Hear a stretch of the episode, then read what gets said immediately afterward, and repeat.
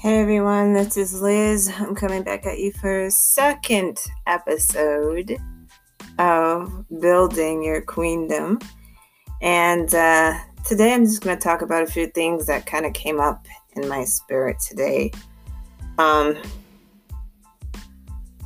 I'm going to attempt not to say um so much. Whether you take that as it is or whatever, that's up to you. But I'm going to share with you three points again, try to keep things simple for you. You know, I do a lot of studying, and I've had one complaint that some of my stuff is a little bit too advanced. Like, I'm thinking from a level of um, someone who's studied something for five years, and maybe this is all new to you, so I'm going to try to keep it simple. So, today was a training. Every week we have a training inside of the Warrior Shelter. And it was a live training Tuesday.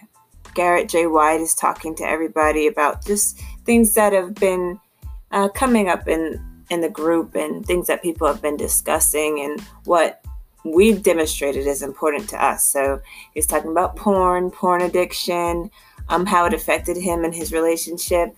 Other men were talking about how um, it cost them the addiction cost them and then how they don't have anywhere else where they can really talk about it. Like, hi, Pastor, blah, blah, blah. I'm going to talk to you about my porn addiction. It, it doesn't really happen. There's there's a lot of guilt and shame around those type of things, and yet there's millions and millions of men and women.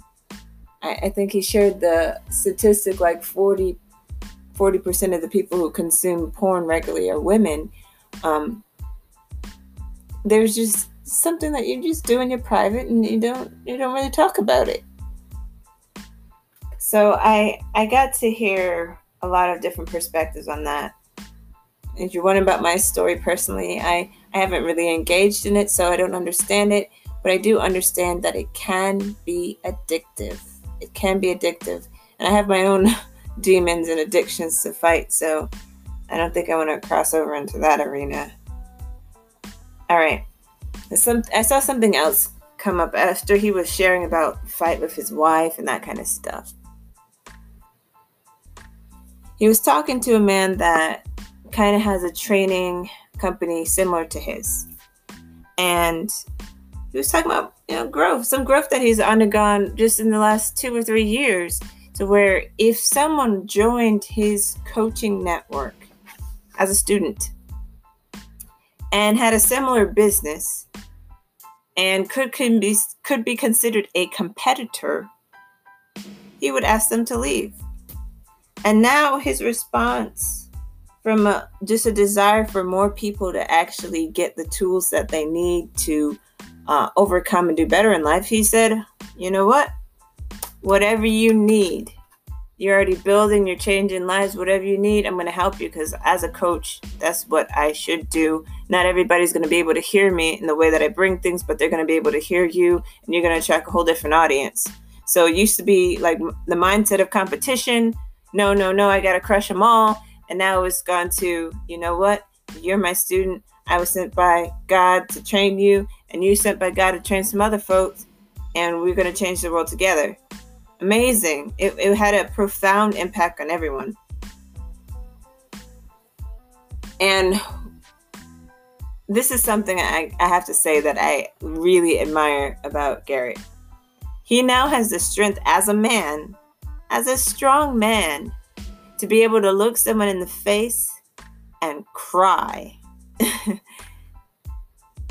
like he he doesn't stuff down his feelings. Like if he's feeling something deep emotionally, he just shows it. It's just whether it's ugly, whether it's sad, you know, he just he just shows it. And I cannot say that I'm on that level of vulnerability with people. Um, many times I just want to, you know, to be able to do that and be like, you really, really hurt me. I'm just gonna sit there and cry in your face or in his case, of course, he's he's just sharing how he knows he was wrong and now things are different. And he really, really, as much as it hurts him not to be the one, to bring the message. The only one bringing the message from the great voice, the divine, to the world. Uh, he's still gonna help. He's gonna like take a seat and be like, all right, how can I help you? True service, true leadership. Okay, the other thing, the other topic that was coming up is perfectionism. Perfectionism is like such a thief to so many of us. Like me with this podcast, I was like, I need more planning. Um, I need someone to edit my podcast. Um, I, I don't know how to do this. All the excuses I could come up with. Like I knew about Anchor.fm for probably like three years now, maybe longer than that. I might have opened up an account and then never did anything with it. Like just at the inception of it when people were talking about it because I used to be addicted to Mashable.com. Oh, was I addicted to Mashable? So everything new that came out, I was reading about it. I had to get away from Mashable because it's like literally I would be reading articles for three, four hours a day, just addicted to the new websites that were launching and social media and that kind of thing. Perfectionism. I had a profound change here with perfectionism. Just just a shift in perspective here. We all know that perfectionism causes per- paralysis a lot of times. We will not move forward because we want things perfect. We want to project a certain image, so we're like, okay, I'm going to get this straight and that straight, and then I'm going to move forward on that thing. And it is terrible that we can be like, wow, five years have passed and I still haven't written my book. I still haven't gotten started because I wanted everything to be perfect. And so now I'm like embracing the chaos. I'm like, I know where I wanted to be today. I know what I wanted to accomplish today.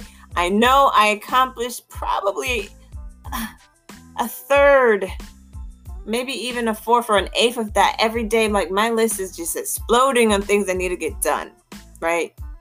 Haven't properly learned the whole delegation thing and production thing, but it's coming. Perfectionism. I'm working on a, a, a doctorate in education right now. Perfectionism has gotten me stuck for two or three months I was stuck in this, oh, I don't know what to do. I don't know uh, what do I, wanting it to be perfect. And now I'm just accepting like this is going to be hard. It is going to be imperfect.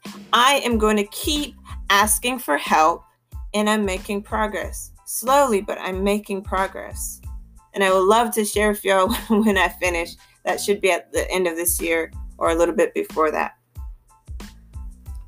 So, perfectionism, if you look at it from the perspective of I'm going to choose progress over perfectionism, man, like just every time you see it freezing you, I'm going to choose progress today over perfection, then you'll do a whole lot more in your life than a lot of people. A lot of people just talk. Let's be real. Most people are talkers. Okay, last part winning the day. My name on Instagram is at Make Today Extraordinary. Um, there's a book that I had come across where it's like how to live on 24 hours a day, and like that didn't really feed me. That didn't really give me that much to work with. But I already had this concept at, you know, this concept from John Maxwell. He's a leadership trainer. John Maxwell writing this book, Today Matters.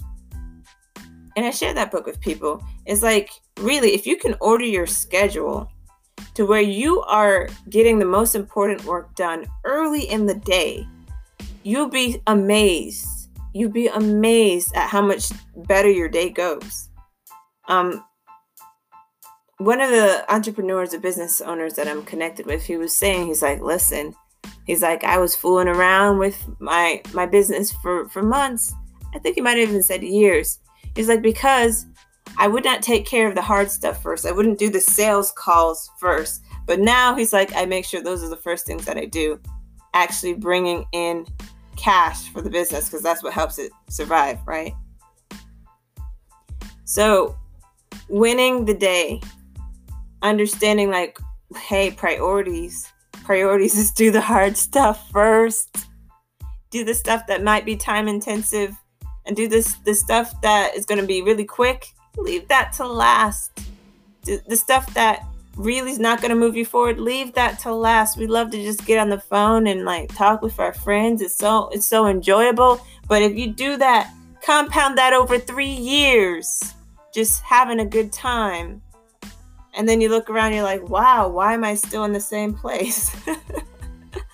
Yes i'm talking to myself. How am i still in the same place three years later where i feel like i've been working so hard all right so Weekly planning is how you can accomplish this. Let it be a visual schedule, let it be right there in your face. I know some of you are using iPads or using cell phones to support you. I don't know. I use a paper planner. And my other one of my trainers, Grant Cardone, he uses a paper planner. There's something about that, developing the discipline and then having it in front of you repeatedly, like seeing it, writing it knowing what your your targets and your goals are. So there's a weekly planning, and I'm going to give you some warrior terms here. We got General's Tent, which is your weekly planning that happens on a Saturday or a Sunday. And then you have all the week. You got your day set when I'm going to accomplish this, when I'm going to accomplish it, accomplish it, and with whom. And then the week is called the trench warfare, right? So you're you're showing up as a soldier, you're taking the blows, you're just rolling with the punches, and you're fighting to get your stuff done. And then you got your every week you're checking in to see what you got done. How did I do? What am I gonna do next? Once a week. Once a week, that's all it takes. I hope that helps someone. I mean, because it took me so long to learn weekly planning and now, of course, I'm getting it, right? I'm so happy that I have this habit now. And like you can scoff at it like I did. Man, I was reading it in um what's his face? Okay, one of those sales Brian Tracy. I was reading it in his book, someone like that. And I was like, nah, I don't need to do all that. You need to do all that. Just trust me. you need to do all that. Look at your results speaks so much louder than your your thoughts and your feelings about it. Look at your results. All right, I hope that, that helps somebody. Um, we'll be talking soon.